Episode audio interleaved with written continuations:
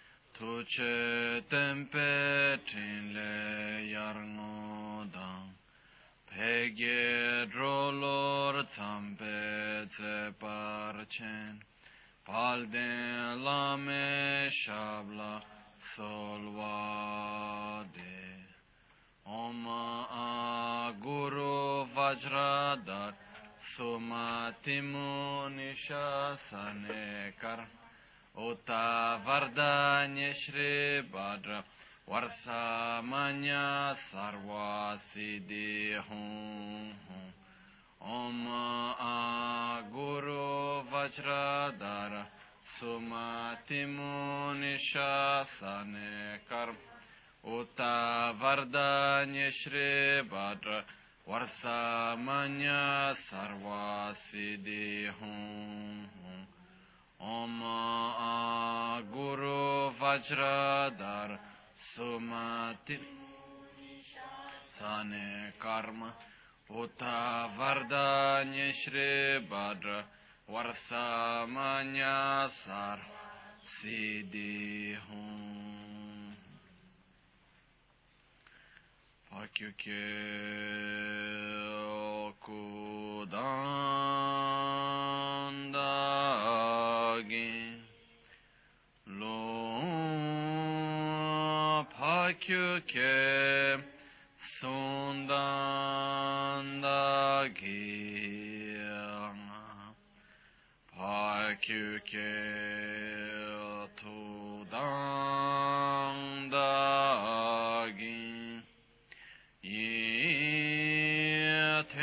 Yerme cinto jingilo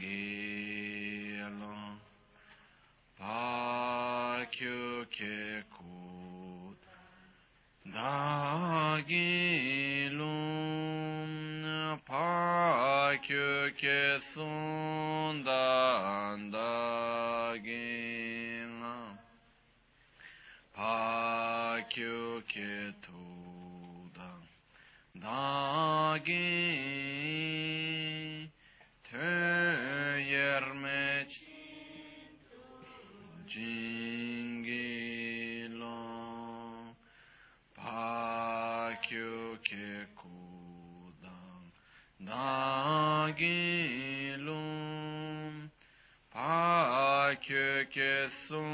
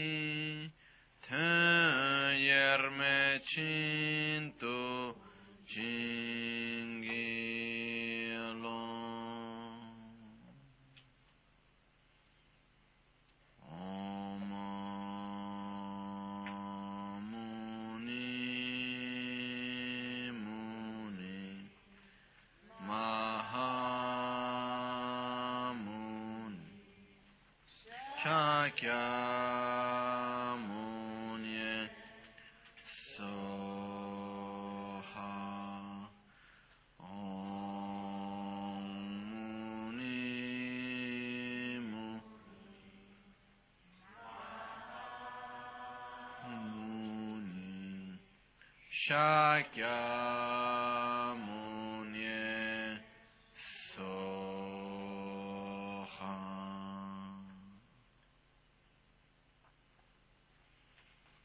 Buonasera.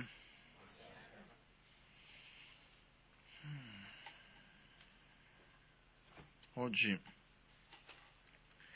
prima della meditazione, diciamo che ci sono principali cose sulle quali volevo parlare, che sono a sua volta collegate una con l'altra. Quindi in qualche modo diciamo che comincio dalla prima per arrivare come per costruire, per arrivare alla, alla, alla terza, diciamo. La prima cosa sarebbe il karma. Il karma è qualcosa del quale spesso magari sentiamo dire, spesso sentiamo la parola karma, però spessissimo anche non, non sappiamo neanche bene che si, a che cosa si riferisca. un po' spesso la parola karma viene un po' riferita a qualcosa che c'è un po' predestinato, è un po' il destino, è il mio karma, è il mio destino. Mentre in verità non c'entra niente il karma col destino, non è, non è, non è un concetto di destino. Innanzitutto, quando parliamo di karma, letteralmente karma vuol dire azione. Quindi quello che accade è che ogni volta che io compio un'azione, io sto facendo il karma. Quindi quando noi parliamo di karma intendiamo dire azione, che quello che succede che cos'è? Ogni movimento, ogni parola, ogni pensiero addirittura che facciamo è un'azione che andiamo a compiere. No? E quindi quando si parla del karma si intende dire innanzitutto la legge di causa ed effetto. Parliamo innanzitutto di questo aspetto estremamente importante che della nostra realtà, che è quello che ogni cosa che viene fatta non finisce in se stessa, ma ha a sua volta delle conseguenze. Um, un, uno degli aspetti importanti su questo è il fatto che quando io sono consapevole che le azioni che io vado a compiere avranno dei risultati, non né oggi né domani unicamente, ma anche più a lungo termine, io sono anche più consapevole che quello che mi sta accadendo ora è il risultato di qualcosa che è stato fatto prima. Purtroppo spesso viviamo con una visione abbastanza breve, no? In Brasile non so se si dice in Italia anche riusciamo a vedere come un palmo dal naso, no? È difficile vedere molto più lontano, ma neanche, neanche un po' più lontano già div- comincia a diventare difficile. Se noi vediamo sia le decisioni che noi stessi prendiamo, sia le azioni che vengono fatte in generale, ma prendiamo le scelte che vengono fatte sia individuali sia collettive, spesso vengono fatte avendo una visione abbastanza corta del tempo. Basta vedere anche il modo come noi ci relazioniamo con l'ambiente. È un esempio palese di questo che in poche parole ce ne freghiamo del futuro, del futuro medio, lontano, anche di quello presente, per dire la verità, anche di quello vicino, però l'importante è mi serve adesso, lo prendo, che domani non ci sia più, che questo porti altri risultati, che me ne frega. Tanto chi l'ha detto che io ci sarò o non ci sarò domani è un domani, vedremo il domani. L'importante è quello che c'è ora qui. E spesso purtroppo andiamo ad agire così anche in relazione con le altre cose. Per dire, cerco un esempio. Um,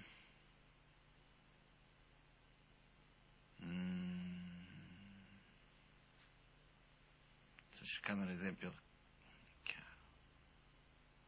Qualcosa che devo fare, che, può, posso, che in questo momento non ho voglia di fare, ma che può portare a un risultato più a medio e lungo termine.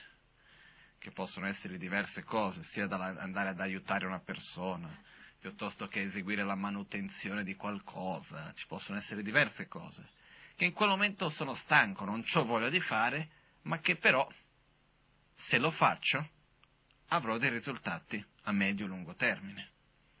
Per esempio, questo fa anche parte dello studio. No?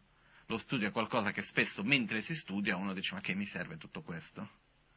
Poi un domani ci troveremo in un momento nel quale non c'è più tanto tempo né spazio mentale per studiare e ci serve quello che abbiamo imparato. Um, che ne so, la stessa cosa può essere relazionata con il lavoro, con le amicizie che andiamo a coltivare, su tanti aspetti, che ci sono delle cose, risultati che noi viviamo oggi, che non sono stati creati ieri, ma un po' di tempo prima.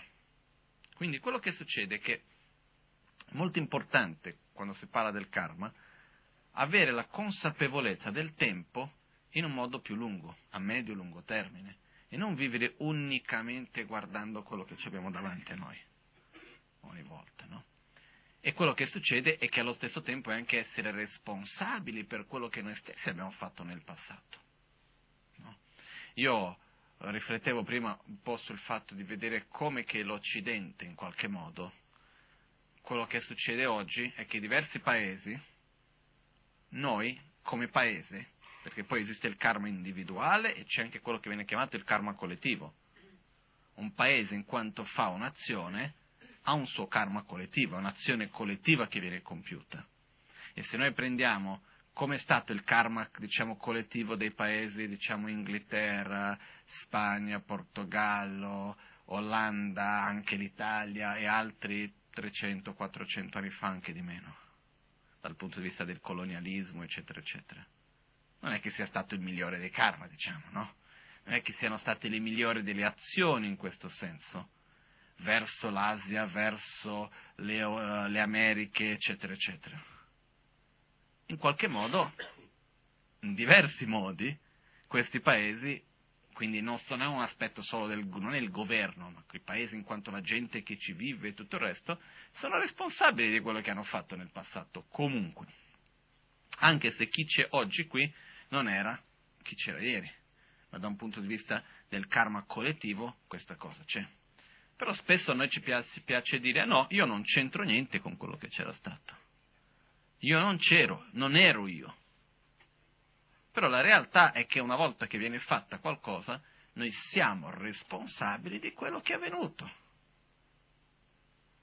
Che sia stato io o che non sia stato io. Se, anche per dire se c'è una posizione che possa essere, che ne so, io sono presidente di un'azienda. Se l'amministrazione precedente abbia fatto delle cose in nome dell'azienda e oggi mi trovo io lì, sono, sono responsabile o no? Sì, come azienda sono ancora responsabile per quello che anche se non è stato fatto direttamente da me. Comunque, quello che voglio dire è che qualunque cosa che noi facciamo non finisce in se stessa qui, adesso, oggi, ma sono delle azioni che hanno, hanno una vita molto più lunga di quella che noi riusciamo a vedere. Quando io dico una parola, quando io faccio una scelta, qualunque cosa che io faccio, ha una vita abbastanza lunga, non ha una vita che comincia qui e finisce qui. Al contrario, è qualcosa che magari io posso fare oggi e i risultati andrò a viverli fra dieci anni, vent'anni, trent'anni, chi lo sa, no? Quindi quello che succede è che comunque non possiamo scappare da questo. Quello che accade è che comunque qualunque cosa che facciamo siamo legati alle nostre proprie azioni. E questo è uno degli aspetti del karma. E quando noi come karma spesso magari parliamo di un concetto di destino. Non è questo perché per me il concetto di destino ci passa un po' l'idea di una cosa predestinata, come se non ci fosse libertà nel scegliere il proprio destino. Ah, questo è il mio destino perché così è e basta. Invece no. Se io sto vivendo questi risultati è perché io stesso ho creato le cause in passato e perché allo stesso tempo anche ho creato le condizioni. Quindi sì, da un certo punto di vista potremmo dire che ciò che va a determinare il mio futuro è il mio karma. Ma che cosa intendiamo dire per questo karma? Sono le mie proprie azioni. È importante questo, perché se no sem- ci sembra che il karma sia qualcosa che ci viene imposto da qualcuno che non c'entra nulla con noi. C'è il mio karma, non è colpa mia, colpa del mio karma. Se dovete prendervela con qualcuno, andate a parlare col karma, io non c'entro. No? Sai, se sono fatto così è perché è mio karma. Eh, non è proprio così. Poi spesso si dice, no, io, noi crediamo nel karma, ma, e questo non parlo solo in Occidente, anche in Oriente, anche in monastero addirittura io ho visto questo. E cosa succede? Quando mi succede una cosa bella, cosa vado a dire? Ah, vedi che bel karma che ho?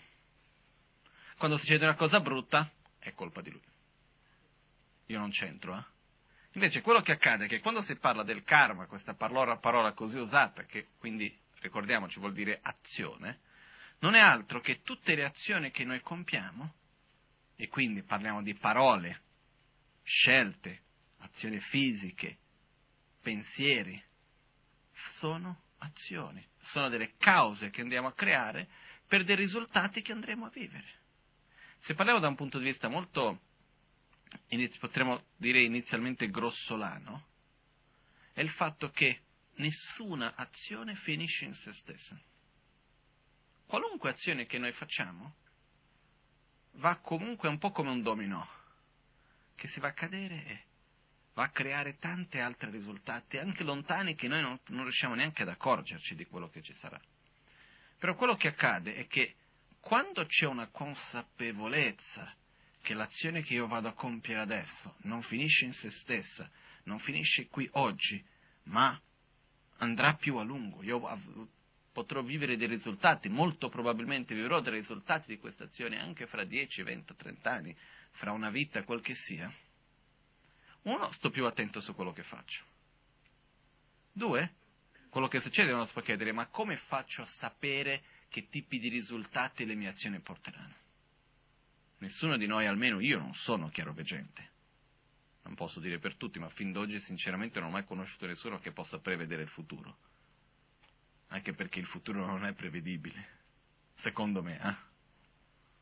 Io posso intuire qualcosa. È come per dire, vedo una macchina a 120 l'ora andando verso un muro senza freno, dico sbatterà. Non è che ho preveduto il futuro, ho semplicemente visto cause, condizioni, a principio ci sarà quel risultato lì. Quindi quello che succede è che quello che può avvenire è che uno può dire ok, visto che c'è questo, quello, quell'altro, probabilmente ci sarà quel risultato lì. Questo è quello che come quando ci sono queste sorte di previsioni del futuro, cose di questo genere, sono più basate su, come si può dire, una matematica dell'interdipendenza, vedendo causa e condizione, questo è il risultato che probabilmente ci sarà. Però quello che accade è che nessuno può prevedere effettivamente il futuro. Comunque, quello che accade è che in questo, come facciamo a scegliere quali sono le azioni che compiamo? C'è una regola molto semplice e molto valiosa in questo, che è della regola che dice ciò che va a determinare una nostra azione è innanzitutto la nostra motivazione. Perché lo faccio? La stessa identica azione fatta con una ragione egoistica, con una motivazione di amore e di compassione, con arroganza o con odio, hanno risultati diversi. Anche se dal punto di vista pratico, grossolano, per dire sia lo stesso risultato, dal punto di vista della causa che io vado a creare per me stesso, è una causa completamente diversa. Quindi è molto importante nelle nostre azioni di ogni giorno capire qual è la motivazione per quello che facciamo. E qua c'è anche un altro aspetto importante del karma che spesso magari viene un po' sottovalutato, che rientra un po' nella nostra collettività, che è, è un po' così. Vediamo se riesco a metterlo in modo chiaro. Mm. Diciamo che c'è un lavoro da fare. Scrivere un libro, per esempio. Io vado ad aiutare a scrivere quel libro. Mi metto lì, aiuto a correggere il testo, piuttosto che faccio l'impaginazione del libro, uh, piuttosto che vado lì a fare la parte della copertina, la grafica, aiuto alla stampa vera e propria, non lo so, faccio qualcosa per aiutare alla creazione di quel libro. Anche una cosa marginale, non deve essere per forza essere lo scrittore vero e proprio del libro. Ok? Il libro è stato fatto, ho guadagnato quello che dovevo guadagnare, magari non ho guadagnato nulla, comunque ho aiutato, ho partecipato alla creazione di quel libro. Di solito con, cosa andiamo a vedere? Andiamo a vedere che ho fatto qualcosa, ho creato, ho aiutato alla creazione di un libro, è finito lì. Qual è il risultato della mia azione? Un libro stampato. Questo è quello che vediamo di solito, no? Però la realtà è che insieme con questo c'è molto di più. Perché quello che succede che cos'è? Io compio un'azione, finita la mia azione, il libro è lì, però ci saranno delle persone che andranno a leggere quel libro. Quell'azione che ho compiuto porterà dei risultati. E quando una persona va a leggere quel libro e riceve un beneficio, che sia la gioia che gli possa dare, anche, da, anche un libro non necessariamente profondo, ma un libro anche semplice che porti gioia, che porti felicità alla persona che lo sta leggendo, è qualcosa di bello. Meglio ancora se è un libro che aiuti la persona a cambiare delle proprie attitudini, che gli porti un beneficio più profondo alla persona, meglio ancora. Però che cosa succede? Quando la persona riceve un beneficio perché ha avuto quel libro, ha avuto un risultato positivo, io che ho aiutato a creare, il libro, faccio parte della causa o no? Sì. Quindi io ho anche parte del risultato, come, per dire, come se io sono un azionista di un'azienda, per dire. C'è una parte delle azioni del libro è mia, quello che guadagna in parte è anche mio io ho aiutato per creare un'azione, ho aiutato per creare qualcosa, in parte del risultato di quella, di quella cosa è anche mio. Quindi questo è una cosa che è positiva, questo è un qualcosa che non solo è positivo, ma è estremamente utile conoscere. Perché quello che accade, che ne so, uh, c'è un... Uh, un ospedale, diciamo che io vado ad aiutare a costruire l'ospedale, ma io non faccio altro che andare lì e mettere magari un paio di mattoni, aiuto a fare un muro, aiuto a fare una parte piccola dell'ospedale, economicamente aiuto dando una parte che sia un millesimo di quello che è il costo totale dell'ospedale. I benefici che porterà alle persone dopo, io faccio parte della causa. Quindi anche se la mia azione apparentemente è finita nel tempo, continua a portare risultati e io sono uno di quelli che ha creato le cause. E quindi anch'io continuo a ricevere beneficio di quello. Non lo so se è chiaro questo concetto per noi. No? È un po' come il concetto di un investimento. Io vado lì, ho comprato un'azione, l'ho comprata, finito, l'azione, quello che ho fatto di comprare è finito. Però se l'azienda va bene, continuo a guadagnare sempre. Se va male, perdo. Quello che accade è che se io faccio un'azione positiva insieme con qualcosa che continua a crescere, io continuo a ricevere beneficio. Se invece faccio un'azione che, con, che continua a crescere però nell'ambito di generare sofferenza agli altri, io continuo a generare energia negativa per me stesso. Quindi questo è un aspetto nel quale si va a pensare a, me, a medio-lungo termine, nelle azioni che noi stessi andiamo a compiere, in quello che andiamo a fare. Quindi questo è uno degli aspetti di saper agire nel modo corretto. In qualche modo con il karma, no? C'è bisogno anche di essere un po' furbi, nel senso che non si dice, come si può dire, non so se si dice in italiano questo, ma c'è un detto che sarebbe qualcosa come um, chi conosce bene le regole sono coloro che il meglio possono infrangerle. Perché, perché, io possa uh, infrangere una regola senza avere delle grosse sanzioni, la devo conoscere.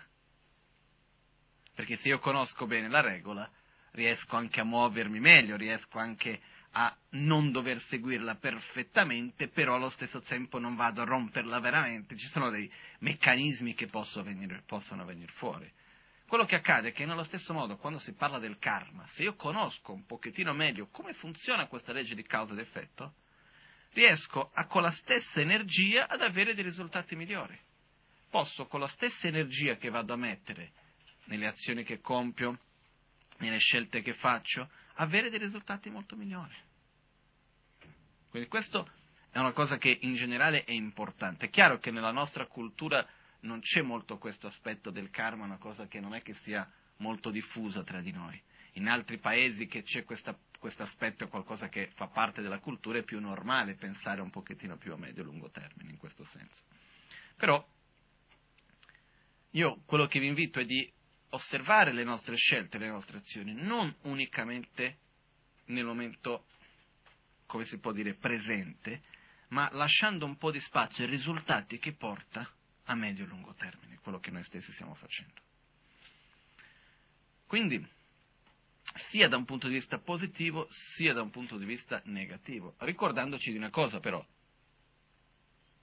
nessuno di noi può controllare il futuro, ovviamente. Se io faccio qualcosa con la migliore delle mie intenzioni, che a principio è una cosa positiva, e che per qualche ragione viene rigirata, succede tutto un ambaradama e finisce a generare sofferenza, non era quella l'intenzione che io avevo.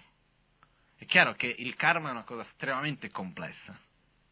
È chiaro che se io faccio una cosa con le migliori delle intenzioni, però faccio veramente del male, che ne so io, per fare un esempio stupido, uh, sono, ca- sono, a casa al decimo piano, uh, vedo che c'è una persona che è molto infastidita di un mobile che c'è lì dentro, che la fa star male, eccetera, eccetera, per far star bene quella persona tolgo il mobile lanciandolo dalla finestra.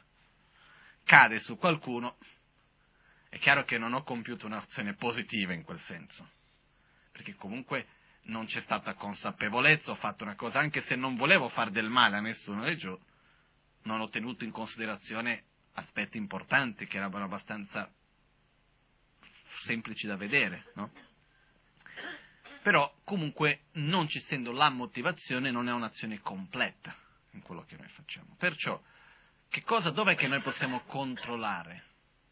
Innanzitutto osservare qual è la nostra motivazione in quello che facciamo. Questa è la prima cosa. Seconda cosa, cercare di compiere delle azioni non vedendo unicamente il risultato istantaneo, che spesso qual è il risultato moment- istantaneo che andiamo a cercare? Il riconoscimento degli altri, che ci dicono quanto siamo bra- bravi e quanto siamo belli, che riusciamo ad avere un risultato materiale in quel momento. Spesso ci sono delle cose che possiamo fare che non c'è un risultato materiale in quel momento, però c'è un risultato che potremmo dire karmicamente positivo, di energia positiva che andiamo a generare per un periodo molto più lungo. Quindi, anche qua, quello che dico è curare qual è la nostra motivazione e allo stesso tempo anche curare quali sono i risultati, in quale direzione sta andando questo. Vedere che le nostre azioni sono come un investimento per il nostro domani per il nostro futuro. Che ogni azione che noi facciamo oggi lasciano un segno in quello che avviene domani. Su questo è più che sicuro.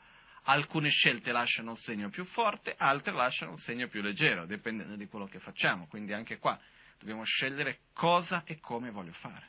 No? Quindi questo è uno degli aspetti importanti del karma. Insieme con questo arriva l'aspetto del karma, che è la certezza del karma, che è quello che qualunque cosa che ci accade, non è che è accaduto per caso. Se siamo oggi qui è perché abbiamo creato le cause per essere qui. Se no non saremo oggi qui. Adesso se andiamo a vedere quali sono le cause che ognuno di noi ha creato, possiamo scrivere centinaia di libri, eh? per dire come sai quella volta che io ero andato, che Qual è la prima causa che dobbiamo fare per ottenere qualcosa? Desiderarlo.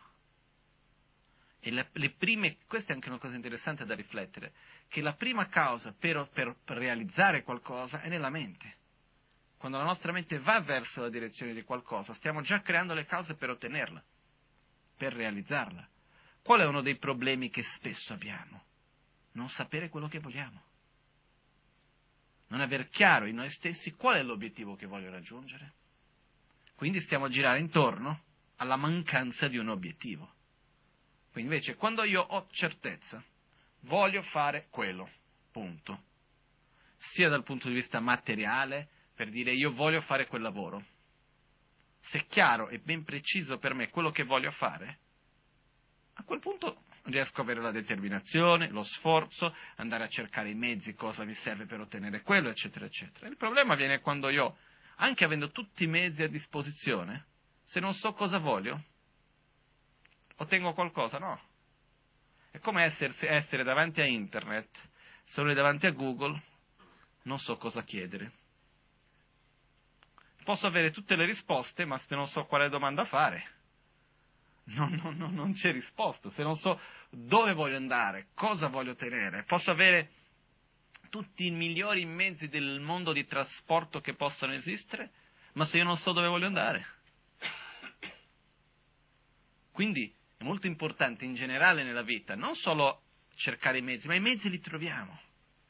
Perché per andare da certe parti, che si vada in bicicletta, che si vada a piede, che si vada in macchina, con i mezzi pubblici o in qualunque altro modo che sia, si riesce spesso ad arrivare. Il, la cosa più importante di tutto è voler arrivarci. Questa è una cosa che io purtroppo spesso vedo oggi, nei giorni d'oggi, che è la mancanza di un obiettivo, di non sapere cosa voglio. Non sappiamo cosa vogliamo da un punto di vista materiale, con chiarezza, perché spesso anche da un punto di vista materiale, ma intendo dire della professione, della posizione sociale, eccetera, eccetera, siamo un po' come delle pecorine che seguono quello che la massa ci dice di fare. E scuso se vi dico questa cosa che sto per dire, però io ho sempre visto la moda come una cosa abbastanza... ma una parola gentile. Uh, non direi folle, superficiale, vabbè, questo è il minimo però nel senso che, ma perché? Inutile, è un altro discorso anche, ma il fatto che io non riesco a capire il perché se, perché quello, io faccio una pretesa, cosa intendo dire per questo, prima di tutto? No, no, no, no, no, per, per essere chiaro, cosa intendo dire per moda in questo senso? L'aspetto proprio quando si dice no, si fa questo perché va di moda non parlo di tutto l'aspetto perché c'è un aspetto di design e altre cose, che c'è un aspetto di bellezza, di arte, eccetera, che è un'altra cosa. Io parlo dell'aspetto no, si deve fare così, no, perché? Perché va di moda. E qua in verità non è solo la moda in quanto il modo di vestirsi. Perché che ne so, ah, questo va, va di moda quel colore lì, quindi tutti con quel colore. A me non mi piace, quindi non è, non è, questo il fatto, ma noi seguiamo tante cose perché, tra virgolette, vanno, sono, vanno di moda. Per dire il modo di parlare, certe scelte no. Io mi sono accorto qualche settimana fa o settimana scorsa che si parlava dello stress, no? Che ormai non va più di moda dire che siamo stressati, mi sembra, no? C'è stato un periodo che andava di moda dire che uno era stressato, si sentiva spessissimo. È vero o no che oggi non si sente più tanto? No?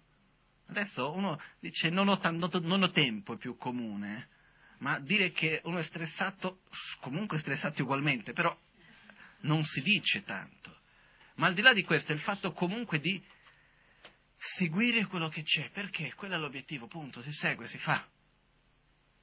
No? Io mi ricordo in aereo, tornando dalla Cina una volta, c'era un signore bravissimo, stanno parlando con lui, e un giorno lui ha detto, no, siamo stati a parlare delle ore al telefono, lui ha detto, ok, quando vieni in America vieni a trovarmi, eccetera, eccetera, ti do i miei numeri. E ho detto, no, però io, guarda, non, non uso l'email e non ho il cellulare. Ho detto, va bene, ho detto, no, io lavoro a casa. Quando non ci sono si lascia il messaggio e se ritengo importante richiamo. Ho detto, bravo. No?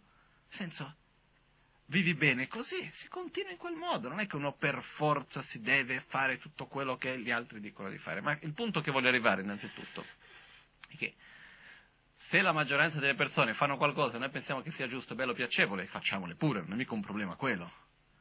Il punto più che altro è il fatto che dobbiamo avere un obiettivo che noi crediamo e non semplicemente seguire perché è quello che tutti gli altri ci hanno imposto e ci hanno detto di fare. È un po'. Certe volte ci sono degli obiettivi che fanno ridere, perché che devo fare quello, perché? Perché tutti vogliono, ma sono felici quelli che stanno facendo questo? No. Ma porta dei buoni risultati? Neanche, no, ma lo fanno tutti, quindi anch'io devo farlo. È importante per noi rivedere un attimino cosa voglio, dove voglio andare, quali sono gli obiettivi che voglio ottenere. Questo è importantissimo perché nella, nelle nostre azioni è importante che ci sia una motivazione, un perché in quello che noi facciamo, quindi c'è un obiettivo. E qua rientrano due aspetti, un obiettivo esterno, che è importante nella vita, ma anche un obiettivo interno. L'obiettivo interno è, facendo questo, cosa voglio ottenere interiormente? E qua ci sono due aspetti importanti. Uno è l'obiettivo interiore di quello che io voglio diventare. Ossia, io chi voglio essere domani?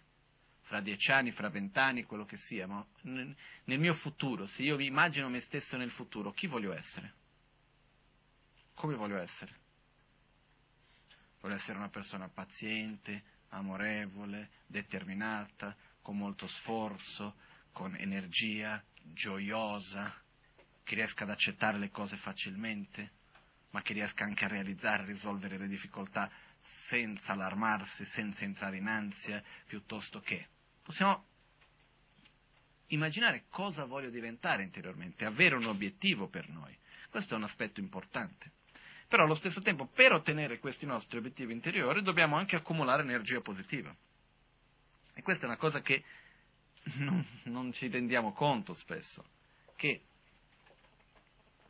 per avere un certo stato interiore, di soddisfazione, di gioia, richiede anche quello che viene chiamato tradizionalmente accumulare meriti, che vuol dire accumulare energia positiva, fare delle cose positive che vanno a crearci le cause sottili per poter realizzare uno stato di coscienza di gioia, di soddisfazione, eccetera, eccetera.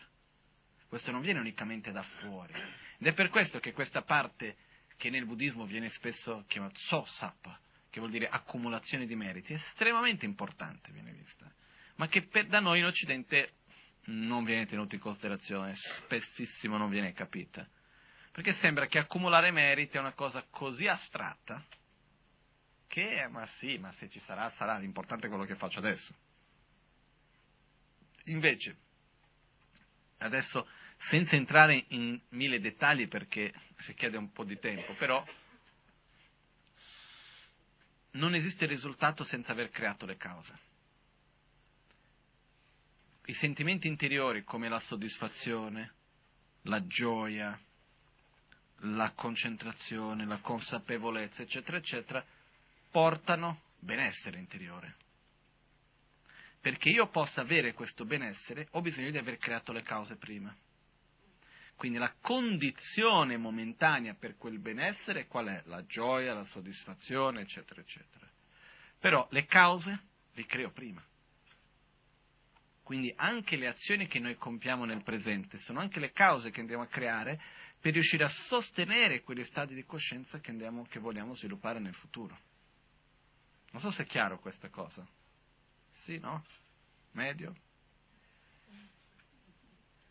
No? Ripeto, per avere uno stato di coscienza, uno stato di coscienza, di gioia, di soddisfazione, eccetera, eccetera, è necessario creare le cause per quello. È, è come accumulare energia positiva. Usiamo termini materiali. Uh, per poter vivere con un certo benessere materiale ho bisogno di soldi. Ok?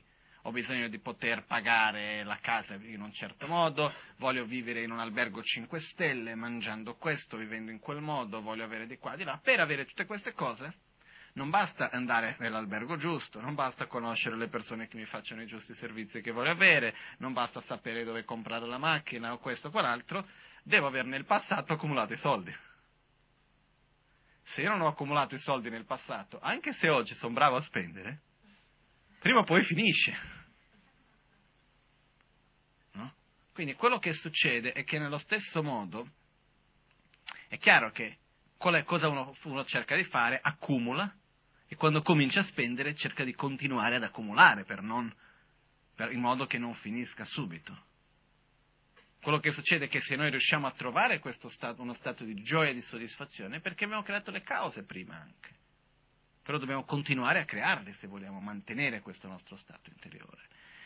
E quello che Buddha ci ha detto e che tanti maestri anche dopo di Buddha stesso hanno ripetuto è il fatto che per trovare questo stato interiore di gioia, di soddisfazione, la condizione al momento è il nostro stato mentale, eccetera, eccetera, ma la causa per riuscire a creare queste condizioni è la nostra propria accumulare energia positiva, fare delle azioni virtuose, che è molto importante. Quindi, la prima cosa sulla quale volevo parlare è il concetto un po' generale di karma. La seconda cosa è il concetto che viene chiamato l'azione corretta o quello che sarebbe in tibetano si dice Yandak Pellam la Juppa. Yandak la Juppa vuol dire entrare nel corretto sentiero, o se no um, agire nel modo corretto. È la corretta azione. No? Cosa accade? La legge del karma è uguale per tutti, buddisti, non buddisti, non importa, che uno sia consapevole o no, è quella che è Però quello che succede è che è importante capire qual è il modo giusto di agire per avere un buon risultato. E quando noi parliamo della corretta azione, la corretta azione è presente un po' dappertutto, nel modo come parliamo, nel modo come ascoltiamo, nel modo come ci comunichiamo in generale, come guardiamo uno l'altro, come lavoriamo. No? Se andiamo a vedere qual è la corretta azione nel modo come parliamo. Innanzitutto essere sinceri, avere consapevolezza che quello che io dico ha un risultato nell'altro. Quindi che tipo di risultato vuole portare? Voglio portare l'altro? Non voglio portare un risultato di sofferenza nell'altro. Quindi parlare con la consapevolezza che non venga fatto in un modo per generare sofferenza nell'altro. Però allo stesso tempo essere sincero con la visione che io ho della realtà, quindi non cercare di intortare l'altro, però allo stesso tempo rispettare anche la mentalità dell'altro, perché sono delle persone che magari pensano no, io non devo mai dire le bugie, quindi devo dire tutto quello come io penso a chiunque sempre. Cosa succede? Ci sono delle persone che non sono pronte per sentire certe cose. Ci sono certi momenti nel quale certe cose dette in quel momento alla persona, a qualcuno, più che creare benessere, andrà a creare sofferenza. Ah, ma questa è la verità. Certe volte non siamo pronti per vedere un aspetto della verità. Anche perché io posso dire a te quello come io vedo la realtà, ma quello che io dico e quello che, o meglio, quello che io direi e quello che tu sentirai sono due cose diverse. Che ne so, a, quante, a me mi è già successo più volte, penso che sia un po' successo a tutti, andare da qualcuno e dire, ah, sai che bello che quella persona ha fatto quella cosa lì, e l'altra persona prenderla in un modo negativo. Ah, ma sì, ma guarda, non avevo detto di non farla piuttosto che, che ne so io. Succede, no? Perché? Perché io ho una visione della realtà, la persona che sta ascoltando ha un'altra. E quella stessa cosa che io vedo come positiva, l'altro la può vedere come negativa. Quindi comunque quando io vado a dire qualcosa, ricordiamoci, quello che ascolterà non ascolterà mai la stessa cosa che noi stiamo dicendo. Perché comunque la parola non è altro che un suono che trasmette un concetto, il concetto che l'altro dà è diverso. Quindi avere consapevolezza di questo. Quando parliamo rispettare anche l'altro, rispettare le limitazioni degli altri. Ricordarci che certe volte per arrivare a dire la stessa cosa che per noi basta una parola, per qualcuno servono cinque frasi. Che per altre persone invece basta mezza parola. Quindi saper rispettare ognuno, parlare in questi aspetti. Questi sono alcuni degli aspetti di quando si parla una parola corretta. Non usare la parola in un modo per creare divisione non usare la parola per cercare di generare sofferenza, uh, non criticare gli altri, così per criticare. Perché c'è una differenza, se per esempio diciamo che io vado in macchina con qualcuno che sta guidando, guida malissimo, non mi piace, un domani viene qualcuno e mi chiede, ah, io ho bisogno di qualcuno per guidare la macchina, cosa pensi di quella persona lì? Ah, ma non posso criticare gli altri. Quindi cosa faccio? No. Io dico, la mia esperienza è stata che con me non ha guidato bene. Punto. Questo non è andare a criticare. Perché non criticare non vuol dire far finta di non vedere difetti che noi a nostra volta vediamo. Non criticare vuol dire io finisco di fare il viaggio, arrivo a casa, ma guarda quello quanto guida male, vado in giro a parlare male di lui, eccetera, eccetera. Qua vado a criticare. È diverso se per dopo, per una necessità, mi viene chiesto per qualche ragione che devo evidenziare il difetto di qualcuno, è diverso di andare a criticare. Chiaro la differenza che c'è? Questo è importante, ma quante volte che non si va a parlare del difetto dell'altro quasi come un piacere? No? Non lo so, ed è un po', come si può dire?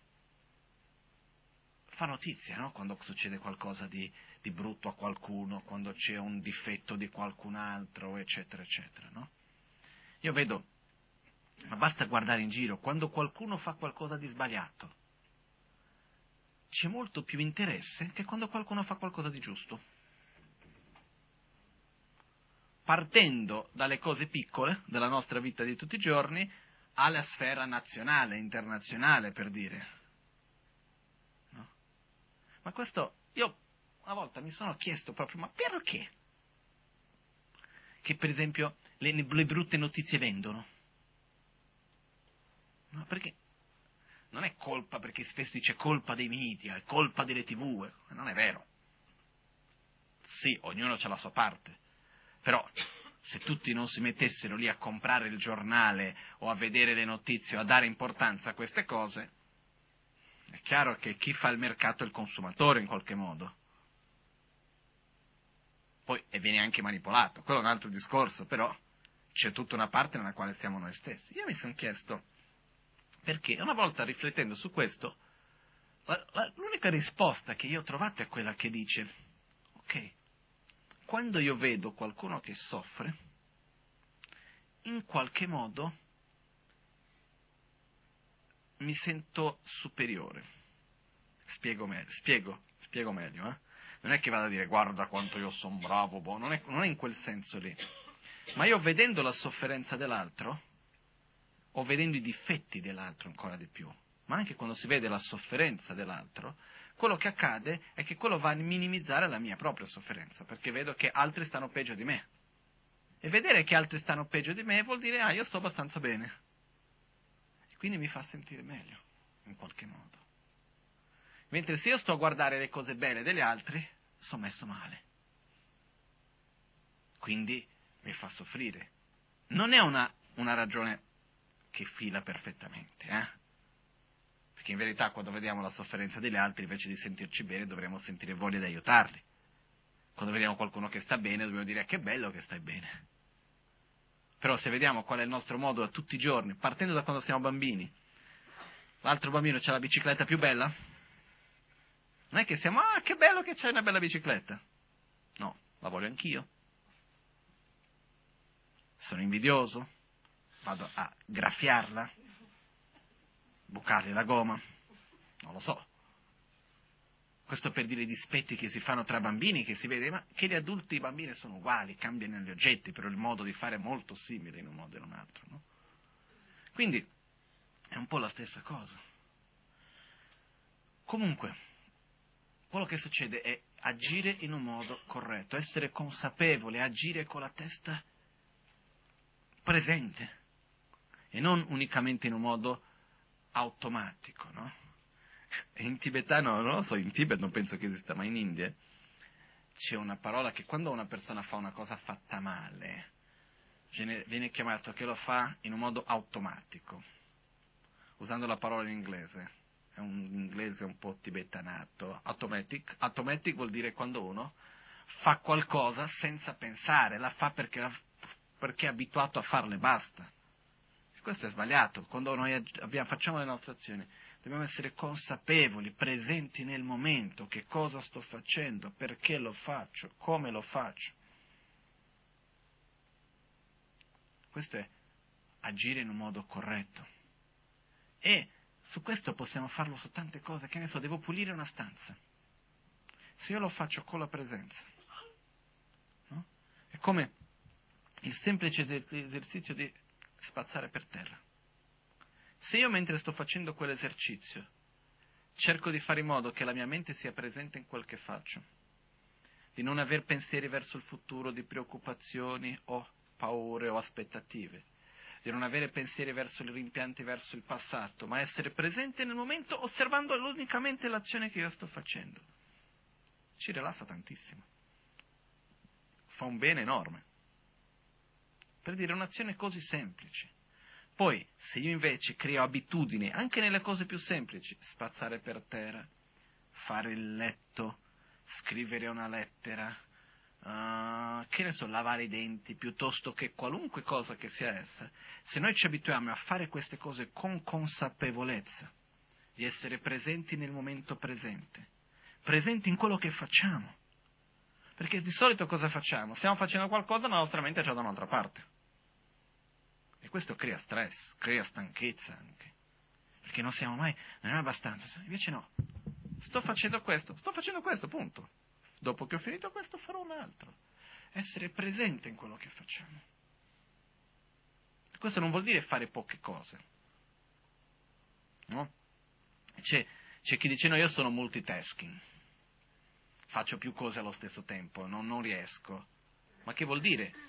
Cosa succederebbe? Un comp- sapete che compu- non esiste un computer, vabbè, computer d'oggi che hanno più processori? Sì, caso contrario. Se prendiamo un computer che ha un processore unico, sembra che faccia tante cose insieme, in verità no. Non è capace di fare due cose insieme. Ha una lista di priorità e riesce molto velocemente a scegliere cosa fare uno dopo l'altro. Però mentre fa una cosa fa una. Non riesce a fare due calcoli allo stesso tempo. Quindi ci sembra che le cose vengano fatte insieme. Noi non siamo capaci di fare due cose insieme. Mentre stiamo facendo una cosa, facciamo quella. Poi subito dopo possiamo spostarci su un'altra. Eh? Quindi possiamo fare tante cose, tra virgolette, insieme. Però mentre facciamo ognuna dobbiamo essere presenti in quella cosa. E questo ci aiuta non solo ad avere buoni risultati nelle cose che facciamo, ma a portare anche più calma interiore, più spazio a rendere usare meglio il nostro tempo e avere consapevolezza non solo dell'azione fisica, ma iniziando con la consapevolezza dell'azione fisica, di come prendo con le mani. Per esempio, una cosa che nell'Asia, sempre quando si dà qualcosa a un'altra persona, ma lascia stare come queste cose dell'Asia, quando noi diamo qualcosa a qualcun altro, come diamo la cosa alla persona? C'è una differenza se io prendo questo e faccio, prendi, se io faccio, Prego. È diverso, no? Te l'ho dato nello stesso modo, te l'ho dato. Però il modo come l'ho fatto è diverso. Quello che io trasmetto insieme con quell'azione è diverso. Quindi in qualunque cosa che noi facciamo, se noi cominciamo a tenere attenzione dell'azione fisica in sé, questo a sua volta porta una consapevolezza piano piano più profonda anche del perché lo faccio, qual è la motivazione, eccetera, eccetera. Qua c'è un altro punto che rientra insieme con questo. E cominciamo a entrare nel terzo punto del quale volevo parlare oggi, che è del fatto che c'è una differenza quando io faccio qualcosa unicamente per me e quando io faccio qualcosa per gli altri. Come abbiamo già visto tantissime volte, e adesso non entro a spiegare questo dettagliatamente, proprio ieri abbiamo parlato di questo già tantissime volte, la principale causa della nostra propria insoddisfazione e sofferenza è il nostro proprio egoismo. Ossia, è il fatto che il io sia la cosa più importante mai esistita e che esisterà per sempre nell'universo e che tutto quello che facciamo gira intorno all'io e al mio. E se noi andiamo ad osservare, la gran maggioranza delle cose che noi facciamo sono per noi stessi è difficile che ci mettiamo a fare qualcosa per l'altro, dove non c'è un aspetto di guadagnare qualcosa in cambio direttamente, dove io non sto facendo questo perché voglio un riconoscimento, io non sto facendo questo perché io uh, voglio guadagnare qualcosa materialmente, non lo sto facendo perché è piacevole. Lo sto facendo, può anche essere anche piacevole, posso anche guadagnare qualcosa, posso anche essere riconosciuto ma quello come un effetto collaterale positivo che possa avere della mia azione, ma fare qualcosa perché? Perché io credo in quello che sto facendo, perché io credo nel beneficio che quello può portare, perché io voglio aiutare l'altro, quindi qualcosa che non è mia, ma fare qualcosa per l'altro. Io più persone ho conosciuto che mh, avevano ottenuto gli obiettivi materiali che volevano, quindi erano persone di successo, tra virgolette, ossia materialmente avevano tanto, dal punto di vista di lavoro avevano ottenuto di più di quello che si potevano aspettare, uh, dal punto di vista di piaceri, tanti, ma costantemente insoddisfatti, infelici. La vita vuota, priva di significato, perché dopo che sono andato lì ho avuto un piacere una, due, tre, dieci volte, dopo di un po' basta, voglio qualcos'altro dopo di un po' che sì, ho messo i soldi in banca, che bello che ho tanti soldi, una volta che ho comprato il macchinone, dopo di un po', quello che succede è che quando si, trova, si ottiene tutto materialmente per se stesso e non si fa qualcosa per l'altro, la vita è vuota. Invece, quello che cosa è importante, partire già da subito, però ancora diventa quasi che più necessario quando diventiamo, quando avanti, quando riusciamo a ottenere certi obiettivi nella vita, fare qualcosa per gli altri. Questo per me personalmente, in tutte le cose che io ho fatto fino ad oggi, quello che mi ha dato più soddisfazione è fare qualcosa per gli altri. Quando io faccio qualcosa, per esempio, uh, c'era un altro giorno, pochi giorni fa, io volevo vedere un film. A me mi piace tantissimo guardare un bel film. E ho lì due film che sono quasi da un anno di più che devo, che devo vedere, che sono ancora fermi lì, perché aspetto il momento giusto per guardarlo, che non c'è mai. E c'era quest'altro giorno, ero lì, ho detto voglio vedere un film, ero lì preparato per farlo. Succede che arrivano tre persone che dovevano parlare con la Magancia, la Magancia non c'era, ok, la detta e ha detto parla con la Michelle. Va bene. È stato lì per tre ore a parlare con queste persone. Ciao film, no? Quindi niente film, però ho visto che veramente erano persone che hanno un momento di bisogno, hanno avuto un beneficio, sono uscite con molta più gioia della tristezza e ansia con la quale sono arrivate, e quindi per me ero, ero molto più felice che aver visto il film. Per dire, potrei dire, ah no, ma guarda, una volta che ho voluto lasciare del tempo per me per fare questo, ah no, ma che rottura di scatole di qua, di là. Invece, quando facciamo qualcosa per l'altro e vediamo che c'è beneficio, è gioioso, è una cosa bellissima. Una cosa importante da capire però è che quando facciamo qualcosa per l'altro, non deve essere necessariamente, no, in altre parole, non dobbiamo per forza essere i protagonisti. Nel senso, tante cose hanno bisogno di tanti aiuti tante cose perché avvengono hanno bisogno di tanta energia, di tante, tante persone, di tanti lavori sono importanti. No?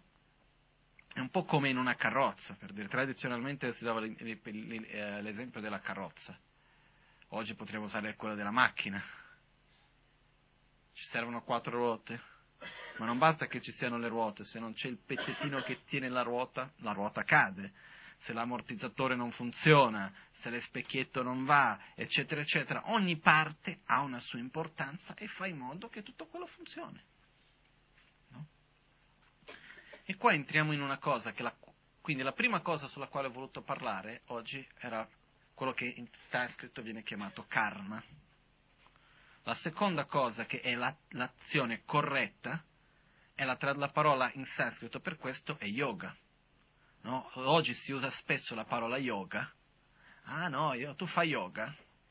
Cosa intendiamo per yoga? Fare un po' l'esercizio? Quello è un tipo di yoga, che è usare il corpo nel modo corretto. Poi anche nello yoga stesso quello che di solito c'è lo, sono diversi tipi, c'è il prana yoga che è lo yoga della respirazione, ci sono gli yoga interiori di visualizzazione delle nostre energie sottili, c'è lo yoga del sonno, c'è lo yoga dello svegliarsi, c'è lo yoga del mangiare, c'è lo yoga del vestirsi, c'è lo yoga del lavarsi, lo yoga di guidare. Perché no? Che cosa vuol dire questo? No? Per esempio nella pratica di Vajra Yogini esistono gli undici yoga della pratica di Vajra Yogini, che è sono tutti basati sullo yoga del mangiare. Come faccio a mangiare in un modo corretto che faccia in modo che quell'azione faccia parte del mio proprio sentiero spirituale? Come faccio a svegliarmi in un modo positivo, trasformare quello sveglio che vengo tutti i giorni in un modo che quello sia positivo e che mi aiuti, mio, che faccia parte del mio sentiero spirituale? Come faccio ad addormentarmi in un modo così? Come faccio a sognare in un modo così? A lavarmi? Per esempio, quando noi ci laviamo, esiste questa semplice visualizzazione che si visualizzano questi esseri puri, vengono chiamate le dachini, che lanciano dei vasi con nettare, e mentre ci laviamo immaginiamo che tutte le nostre negatività vengono purificate. La rabbia, la gelosia, il rancore, l'invidia, eccetera, eccetera. Che purifichiamo completamente quelli che sono le nostre negatività. Difficile di fare? No, c'è un beneficio? Assolutamente sì. come minimo quello di familiarizzare la mente che quelle attitudini non ci fanno bene, ma proprio il minimo del minimo. Quindi di cose da fare ci sono tante.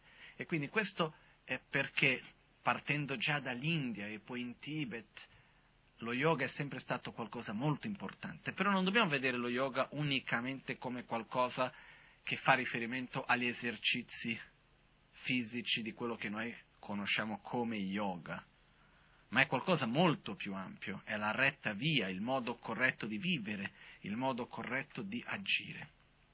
Ed è da qua che nasce quello che viene chiamato il karma yoga, che sarebbe la terza cosa della quale volevo parlare oggi. Karma yoga sarebbe lo yoga dell'azione. Quindi non è una cosa, come si può dire, o meglio, il karma yoga è una vera e propria pratica spirituale che si pratica tantissimo nei monasteri, è una pratica che non nasce, per dire, nei tempi moderna, cosa che c'è molto antica e neanche nel buddismo, già prima del buddismo stesso in India, in tutto l'aspetto dell'induismo, il karma yoga è una pratica importante.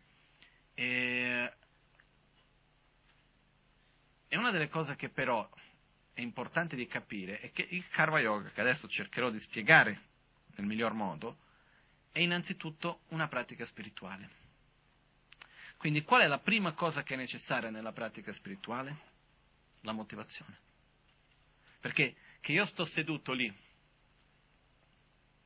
a meditare, sviluppo la perfetta concentrazione, controllo la mia mente, riesco a sviluppare un'intuizione enorme, ma come obiettivo è quello di controllare la mente degli altri per ottenere potere e ricchezza. Di spirituale non ho fatto nulla. No? Io mi ricordo una volta ho conosciuto un signore americano, era altissimo, un tipo un po' strano, e lui aveva, insegnava a uh, avere una sorta di chiaroveggenza, era una sorta di... Uh, lui riusciva a dire dove le, dove le, persone si trovavano senza vedere le persone, senza essere lì, insegnava queste cose. E lui, quando l'ho conosciuto nel 96, mi sa, uh, era già un po', un po' anziano, e lui, quando negli Stati Uniti ha cominciato a insegnare questo, è stato preso dalla CIA per insegnare ai militari come fare questo. Quindi lui è stato preso, lui è andato lì e gli insegnava come fare, come sviluppare queste sensibilità più profonde, eccetera. Quindi qua di spirituale non c'è nulla. Se tu lo usi per questi scopi, anche un metodo spirituale usato per una ragione mondana è tanto mondano quanto qualunque altra cosa un qualcosa di mondano usato con una motivazione spirituale diventa spirituale. Per dire lo spazzare per terra, come ho detto prima, fatto con una motivazione spirituale, diventa una pratica spirituale, ossia qualcosa per trasformarci interiormente. Un metodo spirituale che può essere la recitazione del mantra, può essere la meditazione, lo yoga, quel che sia, perché lo yoga, per esempio, a principio è un metodo spirituale. Se viene usato unicamente per essere più flessibile fisicamente e avere un corpo sano, diventa mondano. Quindi quello che succede è, quando parliamo del karma yoga, innanzitutto partiamo dal fatto che si richiede una motivazione spirituale. Qual è la motivazione spirituale? È una motivazione che parte dal fatto che io voglio sviluppare le mie qualità interiori, voglio purificare le mie negatività, voglio accumulare energia positiva, voglio liberarmi dalla sofferenza, dalle cause della sofferenza. Voglio in poche parole ottenere la liberazione dal samsara. Questa è una motivazione spirituale, come minimo è quella di voler trasformarci interiormente, di voler purificare le proprie negatività, voler accumulare energia positiva. Questo è, diciamo, in pochissime parole, quando parliamo di fare qualcosa con una motivazione spirituale. Quello che il karma yoga insegna è che la pratica spirituale non si trova unicamente nei, tra virgolette, metodi spirituali. La pratica spirituale non si trova unicamente nel sedersi a meditare, nel recitare il mantra, nel uh, fare le prostrazioni, piuttosto che studiare il Dharma, eccetera, eccetera. La pratica spirituale deve essere fatta anche durante la vita di tutti i giorni, anche nelle altre azioni che noi andiamo a compiere, nel pulire, nel mangiare, nel cucinare, nel lavorare, eccetera, eccetera. Perché quando noi scegliamo di seguire un sentiero spirituale non possiamo viverlo in un modo dualistico nel quale io ho, quando faccio le mie pratiche spirituali, quando vado al centro, sto facendo una pratica spirituale e del resto faccio qualcosa che non c'entra nulla con questo. No, deve essere coerente. Quindi diciamo che yoga che vengono chiamati Nangi Yoga o gli yoga interiori, che è la meditazione, la recitazione del mantra, eccetera, eccetera, sono importantissimi. Però se io dopo a questi non vado a unire il karma yoga, che è lo yoga dell'azione, che è agire nella mia vita quotidiana in un modo corretto, se io non vado con una motivazione spirituale, se non riesco a mantenere quella motivazione, io vado, è come se lavorasse in, due, in una direzione, poi vado lì e lavoro nella direzione opposta. E continuo a fare sempre così. Però qua c'è un altro aspetto anche. Noi siamo esseri a partire, diciamo, siamo egoisti. Non è che c'è molto da dire su questo, nel senso che non è che sia così facile eliminare questo egoismo da un giorno all'altro, neanche possibile. Perciò la gran maggioranza delle cose che noi facciamo lo facciamo per noi stessi. E sviluppare una motivazione spirituale all'interno di quello che facciamo unicamente per noi è possibile, però è più difficile. Perché io quando vado a lavorare per, per me stesso, quando vado a fare qualcosa che è unicamente per il io, il mio, molto avvicinato, che cosa succede? Succede che è molto più, come si può dire, inquinato in qualche modo dal mio proprio egoismo. È molto più difficile in questo ambito riuscire a generare una motivazione di beneficio per gli altri basata nell'amore, nella compassione, eccetera, eccetera, nella generosità. Ok? Non è che non è impossibile, però è più difficile. Io posso pensare nell'ambito di tutti i giorni, devo essere consapevole del mio modo di agire, eccetera, eccetera, perché devo sviluppare le mie qualità interiori in modo di poter aiutare gli altri. Qua va benissimo, però comunque c'è questo aspetto. Quindi, che cosa i maestri del passato hanno fatto? Hanno dato la possibilità a noi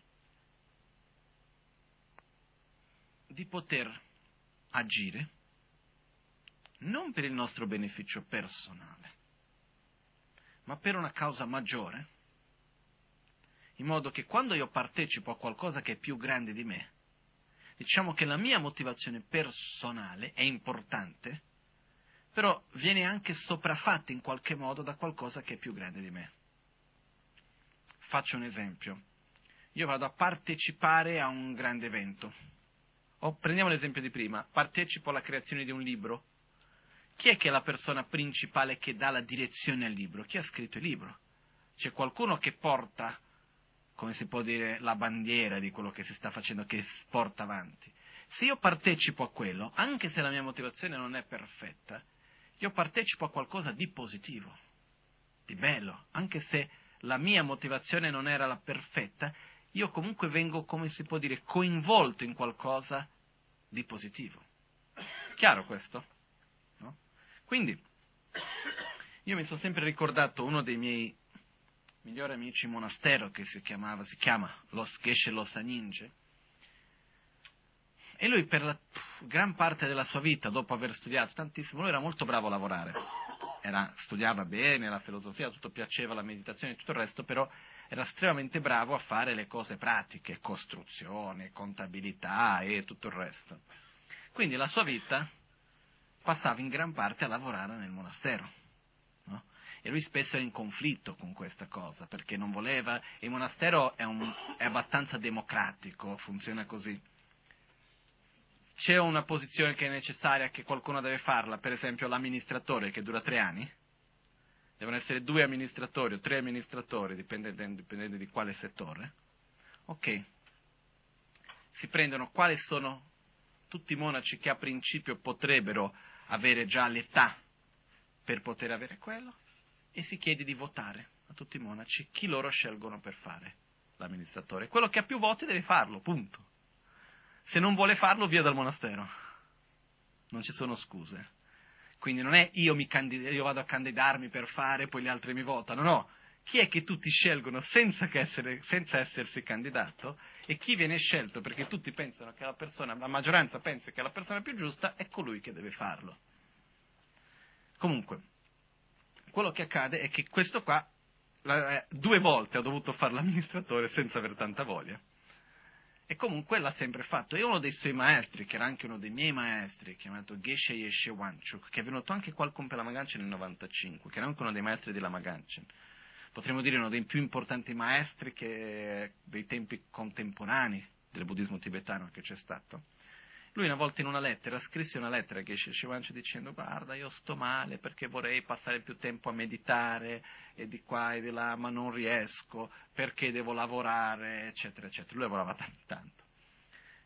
Geshe Shivancha rispose sua lettera, io ho letto questa risposta nella quale ha detto se tu agisci unicamente per te stesso, anche nella tua propria pratica, è molto più probabile che questo venga inquinato dal tuo proprio egoismo che quando fai qualcosa partecipando a qualcosa per gli altri, come in questo caso lavorare per il monastero.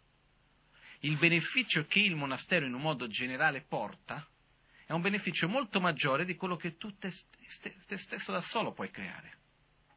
Quindi il fatto di lavorare per il monastero, che è necessario perché senza lavoro la struttura non può portare il beneficio che porta, te stesso ricevi molto più beneficio che stare lì a meditare da solo. Quindi alla fine lui ha detto continua a lavorare finché poi fai questa piccola preghiera ogni mattina che sono i tre principali aspetti del sentiero, che dura un minuto, e di resto, perché lui aveva tanti impegni fissi di dover recitare diverse preghiere lunghissime, lui ha detto ti tolgo tutti gli altri impegni, fai solo questo e lavori dedicato. Quindi quello che accade che cos'è? L'opportunità che ci hanno dato i maestri del passato e del presente, ma nel passato che hanno creato questo per noi, è l'opportunità di dare la possibilità di lavorare, di fare cose che noi sappiamo fare, che è da, da fare la pulizia, a, a, lavorare in un modo organizzativo, a fare la contabilità, piuttosto che cucinare, piuttosto che fare qualunque cosa che noi siamo capaci di fare, che non richiedono grandi, per dire, nuove conoscenze, che sono le conoscenze che da un lato noi abbiamo e che vengono usate per ragioni mondane di solito. La possibilità di usare questo per che cosa? Per sostenere qualcosa che porti un beneficio maggiore. Questo è nell'ambito nel quale spesso anche nei monasteri, nell'ashram, per tanto tempo il karma yoga è esistito, sia come una pratica personale nostra, innanzitutto come una pratica personale, ma innanzitutto come un mezzo per sostenere qualcosa che è più grande di me. No? Se noi vediamo qua nel nostro, nella nostra realtà piccola del Kumpela Maganchen, se noi siamo oggi qui, e io credo che una delle cose belle che io posso dire con grande gioia del centro è che io credo che chi è passato fin qua, la gran maggioranza delle persone qualche beneficio hanno ricevuto. Non dico che necessariamente abbia cambiato la vita piuttosto che, però qualche beneficio ricevuto. Io fin d'oggi non ho mai visto nessuno che è venuto al centro e che poi dopo è andato via o in qualche modo dopo ha parlato male, dice, ah, mi ha fatto male. No?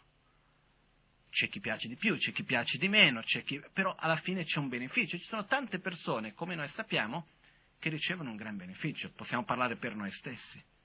No? Quindi quello che succede è che questo è possibile perché? Perché in tutti questi anni, da quando il centro esiste, ci sono state diverse persone, diverse persone che si sono dedicate a fare le cose più semplici, dalla polizia all'organizzazione, ad aiutare economicamente, a, in mille modi diversi, hanno fatto in un modo che il centro potesse esistere oggi fin qua. E se il beneficio che ognuno di noi abbiamo ricevuto è grazie al lavoro che tutte queste persone fanno e hanno fatto. Quindi, questo è una cosa che non dobbiamo fare grandi riconoscimenti o cose di questo genere perché il riconoscimento viene automatico tramite i risultati delle nostre proprie azioni. Questa è una cosa. Però è importante capire questa cosa, che quando, anche quando noi diciamo di cercare un po' di coinvolgere le persone, perché anche il centro esiste sulla base di che cosa? Dell'aiuto di tutti. Non è un'azienda per la quale abbiamo un budget e ok, facciamo di qua di là. Se dovessi fare così, faremo che ok, ogni mercoledì ognuno paga 10 euro. A quel punto ok, possiamo dare un servizio più. Dobbiamo fare in modo che tutto si paga e a quel punto si può fare tutto preciso. Però non è, anche se fosse possibile, non è quello che uno vuole fare, perché cambia la natura di quello che fai.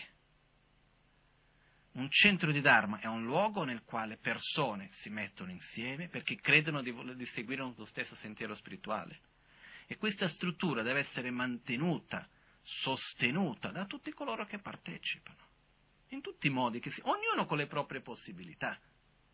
Questo, se noi andiamo a vedere in Asia, dove c'è una tradizione più antica in questo senso, quando c'è in un tempio, in un monastero, ognuno deve portare il proprio contributo, sia in un modo sia in un altro, dentro le proprie possibilità, ovviamente, però anche dando con il proprio tempo, con il proprio lavoro, eccetera, eccetera. Non è che questo sia un obbligo, ma, quello, ma questo fa parte della propria natura di quello che viene chiamato un centro di Dharma, in questo senso.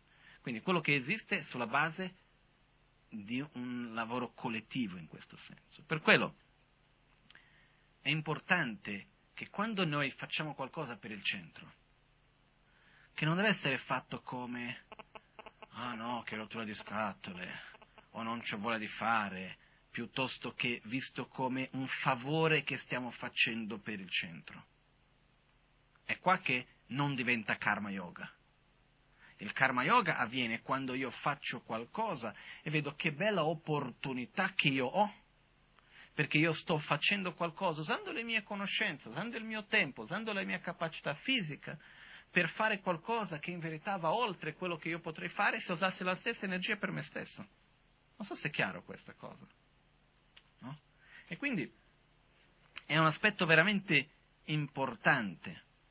Uh, dalla mia propria esperienza, chi ci guadagna di più di tutti siamo noi stessi. Questa è una cosa benché chiara. E io ho imparato questo, la prima persona con cui ho imparato questo è stato uno dei miei maestri chiamato Gen Lakpala. Gen Lakpala viveva in, come in monastero, uno dei monaci più anziani del monastero, e lui lavorava in un modo, non solo aveva una grande conoscenza, poteva non fare nulla, poteva insegnare poche ore al giorno e basta, eccetera, eccetera, si svegliava ogni giorno alle tre del mattino, faceva circa due, tre ore di meditazione pratiche, andava a lavorare, faceva colazione verso le 6, alle 7, verso, più o meno verso le 7, andava a lavorare, tornava verso le 8 di sera, facendo una piccola pausa pranzo di una, un'ora e mezza, due ore che facevo, dormivo un pochettino, e tornava a casa, faceva le sue prove, il giorno dopo continuava. E quante volte che non ho visto lui fare dei lavori che non era necessario, nel senso che io chiedevo a lui, ma perché fai questa cosa? Faccio un esempio qualunque. Lui era responsabile, capo della costruzione del nuovo tempio. Parliamo di un monastero di 1500 monaci. Lui era responsabile di questa costruzione, c'era da comprare i colori per fare i dipinti sul muro, i murales che, che si stavano facendo. No? Andava lui a fare sei ore di pullman, con 70 anni. Prendeva lì sei ore di pullman per andare, per prendere sei ore di pullman per tornare Dice, ma perché fai tu? Eh, qualcuno, qualcuno lo può fare. Ho detto, ma a me mi dà gioia, potere. Io ho detto, l'energia che ho, io uso per fare quello che posso fare. E lo faccio con gioia. E lo vedevo che lo faceva con gioia. Magari le proprie cose erano un po' trascurate. Però era una persona di una gioia incredibile e faceva questo perché credeva in quello che stava facendo, vedeva il beneficio che lui stesso aveva ricevuto. Quindi questo, quando si parla di questo karma yoga, uno, il karma yoga è ogni azione che noi compiamo nella nostra vita di tutti i giorni fatta con la motivazione spirituale, che non è necessariamente facile di fare. Ma l'altra cosa è quando c'è un qualcosa di più grande di noi stessi, che porta beneficio e noi andiamo a partecipare, possiamo sostenere, andiamo in questo modo anche a praticare questo chiamato karma yoga, questa azione corretta o il modo corretto, il sentiero Yanda Pellam Lajupa, questo entrare nel corretto sentiero tramite le nostre azioni, possiamo chiamare mondane, quotidiane in qualche modo così. Va bene? Quindi questo era un po' per spiegare perché spesso non capiamo bene quando si dice karma yoga che cosa vuol dire, il perché, il come, eccetera, eccetera. Quindi questo è un po' una cosa importante, ok? Quindi quando c'è qualunque aspetto di fare il karma yoga è importante questo sentimento che io sto facendo qualcosa non perché voglio un riconoscimento, non perché voglio qualcosa in cambio, ma perché è un modo per me di accumulare energia positiva perché vado a partecipare a qualcosa che è più grande di me. Va bene? Facciamo adesso la meditazione. Scuso che sono stato un pochettino più lungo del solito.